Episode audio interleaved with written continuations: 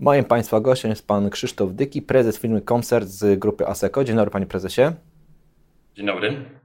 Na początek garść statystyk. Według badania przeprowadzonego przez firmę Surfshark zajmującą się bezpieczeństwem internetowym w Polsce, w pierwszym kwartale Polska zajęła trzecie miejsce na świecie pod względem ilości naruszeń danych w cyberprzestrzeni. Dotyczyły one prawie 1 miliona użytkowników, podczas gdy w czwartym kwartale 2020 było to nieco ponad 150 tysięcy. Panie prezesie, co się stało? Skąd tak nagły i duży skok? Przede wszystkim z przeniesienia się mm, naszego życia, pracy zawodowej w większym zakresie niż dotychczas do świata cyfrowego. Wszystko się cyfryzuje, cyfryzuje się nasze życie, otoczenie, praca, usługi. Stąd przenoszenie się z tego świata fizycznego do świata cyfrowego powoduje znacznie większe ryzyka w różnych wymiarach, różnego typu, również te, o których mm, Pan powiedział. Ta liczba podejrzewam, że dalej będzie rosnąć wraz ze zwiększaniem się naszej, naszej obecności właśnie w świecie cyfrowym, zawodowej i prywatnej. No właśnie, czego możemy się spodziewać w przyszłości? Bo z jednej strony oczywiście zwiększamy aktywność w sieci, ale też mamy też niestabilne otoczenie, chociażby wojnę na Ukrainie, niepewność gospodarczą. Czy to jest taki grunt, który może być podatny na właśnie cyberataki, różnego rodzaju wyłudzenia danych? Jak najbardziej tak. Sam konflikt na Ukrainie już wyraźnie pokazuje, że znaczenie i rola naszego bezpieczeństwa ma coraz większy atrybut cyberbezpieczeństwa. Z jednej strony oczywiście fizyczne bezpieczeństwo nasze, naszego kraju, naszych firm, usług, agencji rządowych, ale nasze też prywatne, w coraz większym stopniu zależy od cyberprzestrzeni bo w niej funkcjonujemy, stąd y, każde zagrożenie militarne dzisiaj jest związane z ryzykami ataku również w cyberprzestrzeni. Czasy poprzednich y, wojen, konfliktów już y, się nie powtórzą, tylko dzisiaj każdy poważny konflikt będzie związany w różnym stopniu z ryzykami dotyczącymi cyberbezpieczeństwa. Czy wy te ryzyka, to te zagrożenia widzicie już dzisiaj w pracy codziennej? One się nasiliły? Tak, ryzyka nasilają się w dwóch wymiarach. Jeden wymiar to jest epoka post-covidowa, czyli sposób, w jaki funkcjonujemy, praca zdalna, e, to, o czym na wstępie powiedziałem, przenoszenie się naszego życia fizycznego stopniowo do świata cyfrowego, a z drugiej strony właśnie mm, sytuacja mm, na Ukrainie, której projekcja odbywa się również na Polsce. Dlaczego? Dlatego, że jesteśmy jednym z dwóch strategicznych partnerów Ukrainy niosącym jej pomoc w tym wymiarze strategicznym, czyli Stany Zjednoczone i Polska. W konsekwencji jesteśmy niestety narażeni, obserwujemy to, również agencje rządowe, zwiększoną ilość ataków na nasze firmy, przede wszystkim na firmy i na jednostki, organizacje, instytucje rządowe. W mniejszym stopniu dotyczy to, z naszych obserwacji jako firmy Koncert, dotyczy to mm, osób fizycznych, ale w większym stopniu dotyka to firmy oraz organizacje rządowe. Spójrzmy też na Stany Zjednoczone. Do niedawna dość cały czas w zasadzie to jest kontynuowane dość mocna obecność e, cyberprzestępców z Rosji, tudzież agencji rządowych atakujących Stany Zjednoczone. Teraz my dołączamy do, do tego grona top ofiar z powodu właśnie pomocy, której udzielamy Ukrainie, z którą Rosja toczy wojnę. Mhm. Mówi się, że hakerzy są też coraz bardziej innowacyjni i precyzyjne sposoby działania wybierają. Co to tak w praktyce oznacza? To oznacza rozwój technologii, rozwój technologii, którą się posługują. Dramatycznie wysoki rozwój na przestrzeni ostatnich około 15 lat.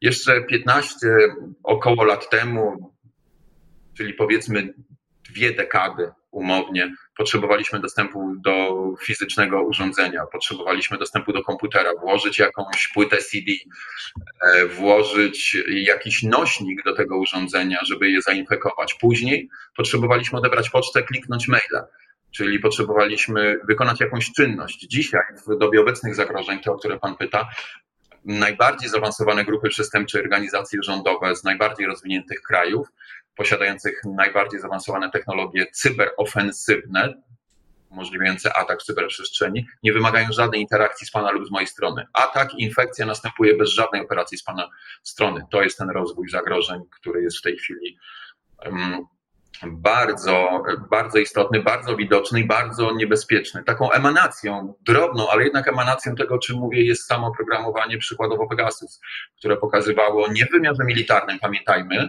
w wymiarze służb operacyjnych, pracy operacyjnej, czyli ułamek tego, czym dysponuje wojsko, pokazywało, z czym możemy mieć do czynienia i jak niebezpieczne są te nowe zagrożenia. Mhm.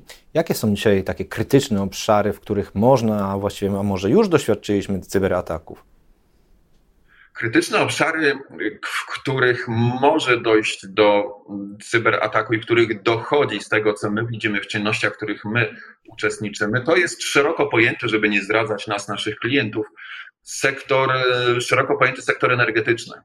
Sektor energetyczny, również oczywiście obszar e, objęty ochroną wojska, ale energetyka, finanse również, tu odnotowujemy bardzo duży wzrost od lutego, nie tylko ataków, panie redaktorze, ale też charakterystyki tych ataków, czyli już widzimy, że te ataki, pomimo tego, że nie zawsze wiadomo, kto jest sprawcą, to widzimy jednak zastosowanie technologii przemysłowych, które, no, których dla nas, jako osób specjalizujących się w tym obszarze, potrafimy odróżnić atak tak przemysłowy od ataku również o znamionach rządowego. I rzeczywiście, czyli czyli pewna kategoria ataków, pewna kategoria dowodów, artefaktów, okoliczności jasno wskazuje, że tego nie dokona młodociany haker, tudzież y, grupa stricte wyłącznie przestępcza, ale, ale pewne artefakty y, i okoliczności, sposoby, technologie, którymi posługują się atakujący, wskazują wyraźnie, że to już są działania wrogich rządów. No dobrze, to teraz kluczowe pytanie: czy my jesteśmy dobrze przygotowani na tego typu działania? To my powinniśmy rozdzielić na poszczególne wymiary. My jako rynek, my jako państwo, my jako obywatele. My jako obywatele w tej kategorii zagrożeń szeroko pojętych, y, powiedzmy, wojskowych, wynikających z geopolityki aktualnej, jesteśmy w mniejszym stopniu narażeni niż y, duże firmy, przedsiębiorstwa, szczególnie z sektora energetycznego, telekomunikacyjnego i finansowego, ale nie tylko one są bardziej narażone. Oczywiście kluczowe organizacje rządowe, czyli infrastruktura krytyczna państwa, kluczowe usługi państwa. Czy my jesteśmy na to przygotowani? Odpowiem pytaniem na pytanie, panie redaktorze. Skoro Stany Zjednoczone nie są przygotowane na tą kategorię ataków, co dobitnie i bardzo wyraźnie e, i brawurowo udowadniają Rosjanie, hasając w infrastrukturze amerykańskiej, również krytycznej, paraliżując e, czy to infrastrukturę przesyłową ropy, telekomunikacyjną czy bankową, co chwilę, to już nie są żadne, żadne wenementy, tylko wręcz tradycja. Mm, to skoro Stany Zjednoczone mają problemy, to zastanówmy się, czy my ich nie mamy. No, nie odpowiadajmy nawet na to pytanie, szczególnie w kontekście tego, co się dzieje w otoczeniu i trwającej wojny. E, panie prezesie, ja na koniec chciałbym jeszcze zapytać o taki wymiar czysto ludzki, który dotyczy nas wszystkich. E, żyjemy oczywiście w sieci, tak jak pan powiedział, też pandemia sprawiła, że wiele naszej aktywności przenies przeniosło się do sieci. Korzystamy z różnych rodzajów komunikatorów, mediów społecznościowych, nie tylko na komputerach, ale również na różnego rodzaju urządzeniach mobilnych. Czy my jesteśmy w stanie jakoś się też zabezpieczyć przed potencjalnymi wyłudzeniami danych, atakami, które mogłyby nastąpić? my jako obywatele, jako niespecjaliści, teraz mówię, przeciętny obywatel jest w stanie się zabezpieczyć, ograniczyć ryzyko, nie jest w stanie się zabezpieczyć stuprocentowo, nie ma takiej możliwości. Każdy, kto tak mówi, wprowadza w błąd. Nie ma stuprocentowej możliwości. Czy możemy ograniczyć jedynie te ryzyka? Czyli, żeby je ograniczyć, musimy być przede wszystkim świadomi. Edukacja, edukacja, jeszcze raz edukacja, świadomość zagrożeń jest fundamentem bezpieczeństwa przeciętnego obywatela w każdym kraju. Bo jeżeli jesteśmy świadomi, to jakie są kategorie zagrożeń i jak działają przestępcy, to zastanowimy się, zanim klikniemy w tego SMS-a, w ten link, zastanowimy się, zanim odtworzymy film od kogoś nieznajomego na komunikatorze, e, czy w ogóle czata, jeżeli otworzymy od kogoś nieznajomego na komunikatorze, czy klikniemy właśnie załącznik z wiadomości, czy wejdziemy na stronę, która może wydawać się niewinna.